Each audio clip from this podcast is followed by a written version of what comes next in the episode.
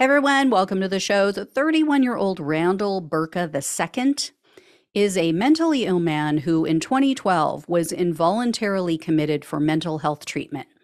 And more recently, Google alerted the FBI that Berka was making threats and making statements that were very concerning on YouTube. Berka wrote things such as, quote, I'm going to kill these Democrats. Biden deserves to die.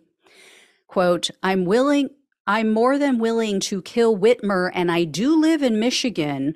I'll assault her ugly face with my bullets. Quote, I don't work. I refuse to. I buy guns, though, and plot to kill people in DC openly. Fuck the feds. I'll shoot the FBI if they ever show up. Quote, I have guns and I'll kill LGBTQ freaks and Democrat politicians. And quote, Hey, FBI, my name is Randall II, and I live in Sebewaing, I think that's how you say it, Sebewaing, Michigan, and I am willing to kill these people. Fuck it, I don't care. Fuck the feds, fuck them. I'm not mentally ill for needing to be violent towards these people. Call the cops. Fuck them. I'll shoot them too. I'll kill anyone who tries to take my guns. Anyone. I am done. Try to confiscate them from me, and I will kill.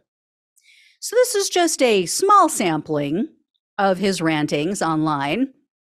He wrote many more threats against Democrats, and Berka posted several vile comments and threats aimed at the transgender community, of course.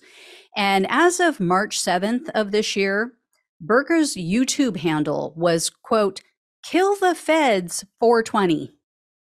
So the FBI investigated and they found that Berka was prohibited from owning firearms because of his previous mental health commitment. Yet there were numerous weapons that were registered under his father's name and located at the home where Berka and his parents reside together. So the FBI went to speak with his mother while she was at work. And now both Berka and his mom have been indicted for separate crimes. Berka was indicted in March for unlawful possession of a firearm, and his mother has now been indicted for five counts of making false statements during the purchase of a firearm. Evidently, Berka's mother, her name is Michelle, she admitted that she purchased four guns for her son and that he has ammunition for all of them, as well as body armor. Michelle also said that Berka smokes weed daily his mental health treatment, in her opinion, isn't working, so she's afraid of him. And she thinks that he should be in prison. So now they're both in trouble. And it seems like she could have contacted the authorities and reported that, hey, I'm afraid of my son. He has mental health issues. He's pressuring me into purchasing weapons for him.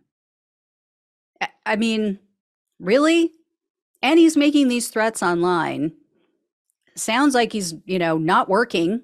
According to him, he doesn't even work. So I'm sorry, but why is he living in your home? Anyway, I get it. It's, you know, it's tough when it's your own kid. They have issues. You want to protect them. But for the love of God, why are you going out and putting weapons in the hand of someone who has been involuntarily committed because of their mental health issues. Anyway, all right, guys, I will let you know when I hear more about this story. Uh, we'll see what happens with both of them, but not bright. Not a bright way to handle this situation. All right. Thank you all so much for watching and listening. Please like, please share, and subscribe. Please donate if you possibly can.